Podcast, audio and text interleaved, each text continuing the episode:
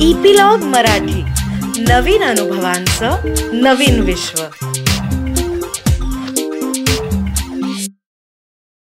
नमस्कार मंडळी मी रीमा सदाशिव अमरापूरकर. मनाचा पॉडकास्टच्या या भागात तुमचं सगळ्यांचं मनापासून स्वागत करते. आजचा जो आपला भाग आहे ना तो एक प्रकारची आपली नवीन सुरुवात आहे. मागच्या भागात आपल्याला एक वर्ष पूर्ण झालंय. एक वर्ष कशाचं? तर आपल्या मनाला समजावून घेण्याचं. मन म्हणजे काय? विचार म्हणजे काय? सेल्फ टॉक म्हणजे काय? भावना म्हणजे काय? भावनांचं नियोजन कसं करायचं? किंवा करायचा प्रयत्न करायचं? आणि आरिबीटी हे कसं आपल्या आयुष्यातल्या प्रत्येक भागाशी निगडित आहे. आपलं शारीरिक आरोग्य असो आपलं व्यावसायिक आरोग्य असो सर्व प्रकारचं आपलं सामाजिक आरोग्य असो आणि आपलं कौटुंबिक आरोग्य असो. सर्व प्रकारच्या आरोग्यांशी आरीबीटी म्हणजेच विवेकनिष्ठ मानसशास्त्र जोडलेलं आहे. सो या भागामध्ये जर तुमच्या लक्षात असेल की आजपासून आपण उन्नत भावना यांच्याबद्दल बोलणार आहोत आणि आपल्याला अर्थातच याच्याबद्दल समजावून सांगणार आहे आपल्या सगळ्यांचा लाडका आनंद काका. सो आनंद काका welcome to this episode of the brand new year of मनाचा podcast thank you so much आणि तुला तुझंही अभिनंदन आणि सगळ्या आपल्या श्रोत्यांना सुद्धा मनपूर्वक नमस्कार. म्हणाल्याप्रमाणे आपण आता उन्नत भावना म्हणजे काय ह्याच्याबद्दल शिकणार आहोत. आणि छान आहे तो प्रदेश फार सुंदर आहे. त्याला मी मनमैत्रीच्या प्रदेशात आपण एका नवीन मोहिमेला सुरुवात करणार आहोत. तर ह्याची तर आपल्या मेंदूचा विकास जसा होत गेला उत्क्रांतीच्या प्रवाहात त्या पद्धतीने आपल्या भावना आणि विचार यांची पण उत्क्रांती झाली. तर मेंदूच्या विकासाची दिशा ही कण्याकडून कवटीकडे अशी जात असते. सो कण्याकडून कवटीकडे. तर गती त्याला कशातून मिळते? तर वातावरणातून येणाऱ्या आव्हानांचा सामना करताना गती प्राप्त होते या मेंदूच्या विकासाला. आता मेंदूच्या विकासात दोन पैलू आहेत. एकाला म्हणतात मूर्त कार्य. त्याला म्हणतात आर्टिफॅक्शन आणि दुसऱ्याला म्हणतात अमूर्त कार्य त्याला म्हणतात ऍबस्ट्रॅक्शन आता आर्टिफॅक्शन म्हणजे ज्याच्यातून तुम्ही उपकरण बनवता. म्हणजे अगदी स्टोन एजपासून जे तेव्हा तुम्ही दगडाची हत्या होत होता तिथपासून आज आपण जे सगळे गॅजेट डिपेंडंट झालो ते सगळं माणसाच्या आर्टिफॅक्शन या पैलूमुळे. आणि दुसरं कार्य आहे माणसाच्या मेंदूचं ऍबस्ट्रॅक्शन म्हणजे भाषा अंक संगीत संकल्पनात्मक विचार.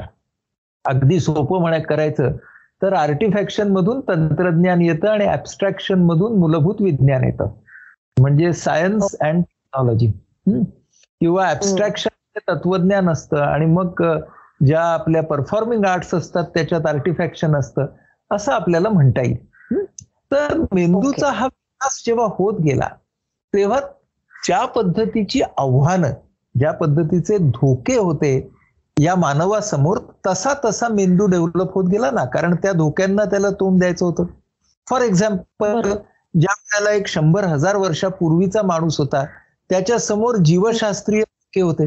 त्याला तात्काळ निर्णयाची गरज होती कारण पशु त्याच्यावरती हल्ला करतील दुसऱ्या टोळ्या हल्ला करतील नैसर्गिक आपत्ती येतील. आणि त्यामधूनच त्या माणसासमोर तीन पर्याय आले. आपण ते पाहिलेले पूर्वी पण पटकन बघू की तीन पर्याय कोणते? फाईट फ्लाईट आणि फ्रीज लढा पळा आणि थिजून जा. आणि एका पर्याय दुसऱ्याकडे जायचं होतं. त्यासाठी अप्रोप्रिएट अनुरूप अशी शारीरिक प्रतिक्रिया व्हायला हवी होती. म्हणून मेंदूमधून एक ऑटोनॉमस नर्वस सिस्टीम तयार झाली. आणि मग जो पहिला सेट तयार झाला भावनांचा त्याला म्हणतात आदिम भावना. तर फाईट मधून म्हणजे फाईटचा जो फाईटची जी रिॲक्शन आहे त्याच्यातून संताप निर्माण झाला. फ्लाईटमध्ये भीती निर्माण झाली. फ्रीज मधनं नैराश्य निर्माण झालं. त्यानंतर जेव्हा हा फाईट फ्लाईट फ्रीज त्या माणसाने नीटपणे वापरलेच नाही हे पर्याय त्याचा निर्णय चुकला.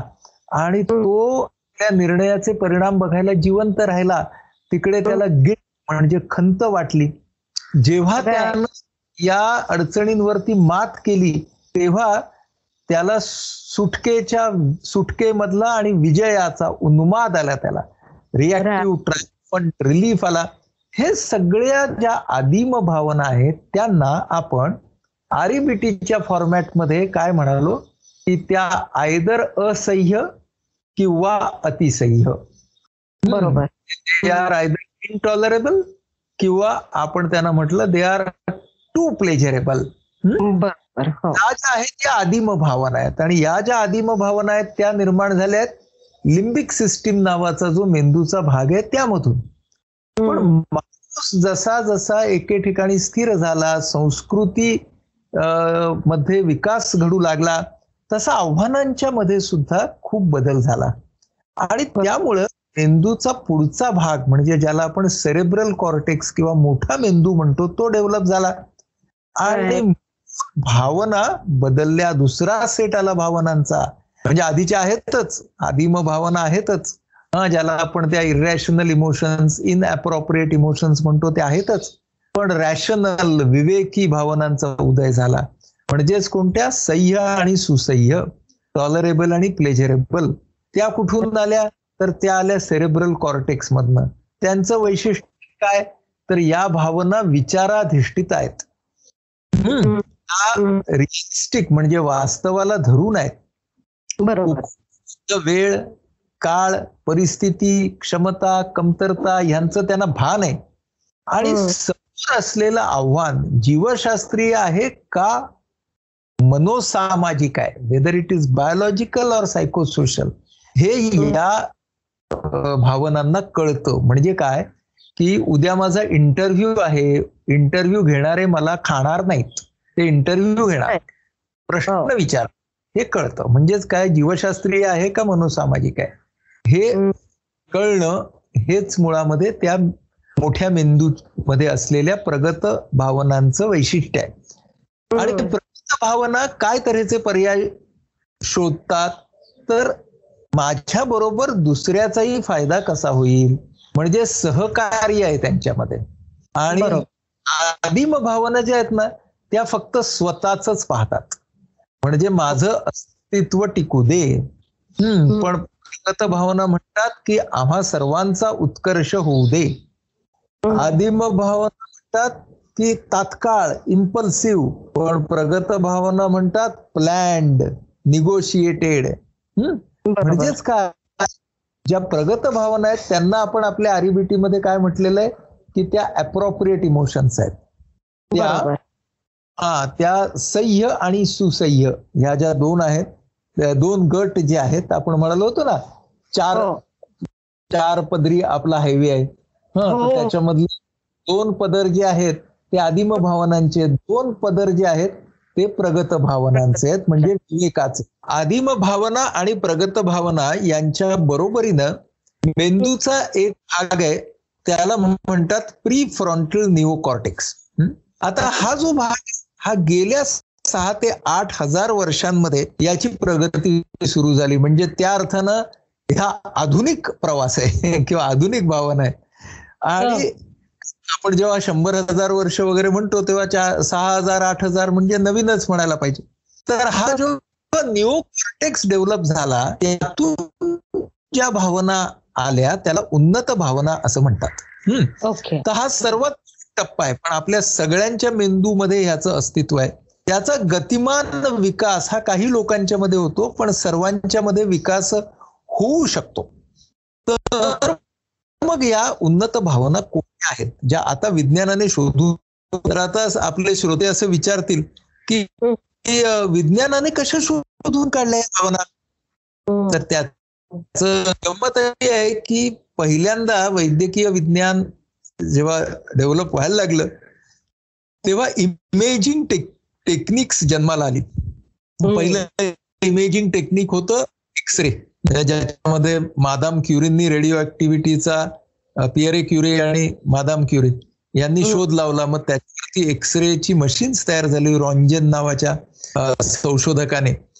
हो. आणि मग एक्सरे लागलं ते पहिलं इमेजिंग पहिल्यांदा एक्सरे आले मग सोनोग्राफी आली मग सिटी स्कॅन आला मग एम आर आय आला. मग त्यानंतर पेट स्कॅन नावाचे डायनॅमिक स्कॅन आले. त्याच्याही पुढे स्पेक्ट स्कॅन आले. सगळ्या नावाने गोंधळून जायची गरज नाही. यामुळे काय झालं? तर मेंदूचं चलनवलन त्या क्षणाला कसं चाललंय? हे पाहण्याची क्षमता वैज्ञानिकांना मिळाली. म्हणजे ज्या वेळेला हे स्कॅन्स नव्हते ना त्या काळामध्ये कसं होतं की आपण भावनांना फक्त वागण्यामधूनच पाहू शकायचो. म्हणजे वागण्यामधून व्यक्त होणाऱ्या भावना आहेत त्याचाच अभ्यास आपण करू शकायचो. वर्तनातूनच भावनांचा अभ्यास करायचो आपण किंवा जे काही चेहऱ्यावरचे भाव असतील त्याच्यातून आपण भावनांचा अभ्यास करायचो. पण भावनांच्या उगमस्थानाचा अभ्यास आता शास्त्रज्ञांना करता यायला लागला. आणि त्यामुळे भावनांचं प्लॉटिंग व्हायला लागलं किंवा प्लॉटिंग करता यायला लागलं. आणि मग त्यामधून या आदिम भावना प्रगत भावना ह्या सुद्धा प्लॉट झाल्या. आणि मग या प्री फ्रंटल निओकॉर्टेक्स मधून येणाऱ्या भावना सुद्धा शास्त्रज्ञांना प्लॉट करता यायला लागल्या. तर मग ह्या उन्नत भावना कोणत्या? तर एक मोठीच यादी आहे आणि आपण पुढच्या आपल्या भागांच्या मध्ये या भावनांचा सुटा सुटा असा विचार पण करू पण ती यादी सध्या आपण समजून घेऊया. त्यामध्ये सगळ्यात महत्वाची जी आहे तिला म्हणतात आस्था एम्पॅथी म्हणजेच स्वतःला दुसऱ्याच्या भावनांच्या मध्ये ठेवणं आणि तरीही आपली विचारशक्ती जागृत ठेवून त्या समोरच्या माणसाला त्याच्या भावनांच्या मधून बाहेर पडण्यासाठी मदतही करणं किंवा त्याच्या परिस्थितीला अनुरूप असा पर्याय पर्याय काढण्यासाठी त्याला उद्युक्त करणं किंवा त्याला तसा पर्याय देणं सुद्धा प्रसंगी. तर समजून घेणं किंवा उमजून घेणं असं आपण ज्याला म्हणतो ती जी आस्था तिला म्हणतात एम्पथी आणि आस्थेने आपण समोरच्या व्यक्तीच्या प्रत्येक भावनेला समजून घेतो.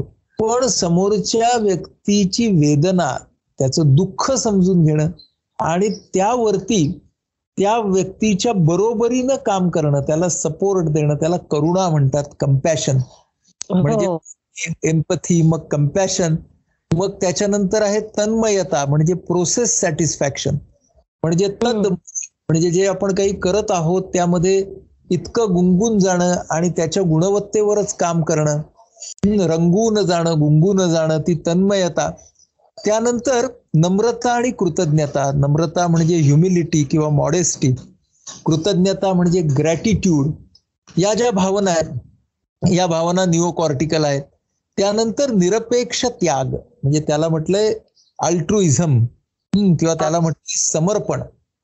बरोबर. हा आणि मानवी इतिहासामध्ये अशी खूप सारी उदाहरणं आहेत. त्यानंतर आहे प्रामाणिकता. प्रामाणिकता म्हणजे निर्मळता म्हणजे ट्रान्सपरन्सी म्हणजे नो हिपोक्रसी दुटप्पी ही जी निर्मळता आहे ती निओकॉर्टिकल आहे. त्यानंतर क्षमा फर्गिव्हननेस हे? निओकॉर्टिकल आहे. त्यानंतर निग्रह आणि संयम म्हणजे patience in spite of provocation हे फार महत्वाचं आहे की तुम्हाला कोणी प्रोव्होक केलं हल्ला केला तरी सुद्धा तुम्ही निग्रहाने राहणं तुम्ही तुमचा संयम बाळगणं हे फार त्यानंतर सहिष्णुता म्हणजे थॉटफुल टॉलरन्स ही वेगवेगळ्या विचारांबद्दलचा आदर न पटणाऱ्या विचारांबद्दलचा सुद्धा आदर. ही सहिष्णुता आहे. त्यानंतर आहे ब्लिस ब्लिस म्हणजे शांती. हा? तर ह्या ज्या सगळ्या भावना आहेत या सगळ्या भावनांना काय म्हटलेलं आहे? उन्नत भावना. त्यांना म्हटलंय कॉर्टिकल इमोशन्स तेव्हा आपली आजची भावनिक परिस्थिती कशी आहे? तर आपल्या सगळ्यांच्या मध्ये आदिम भावना आहेत त्या फुल्ली कंडिशन्ड आहेत. त्या आपल्या हार्डवेअरचा भाग आहेत. भावना आहेत ना त्या पार्शली कंडिशन्ड आहेत. पण उन्नत भावना आहेत दे आर लिस्ट कंडिशन कारण त्या नवीन आहेत. आणि म्हणून त्यांचा आपण सराव करणं फार महत्वाचं आहे.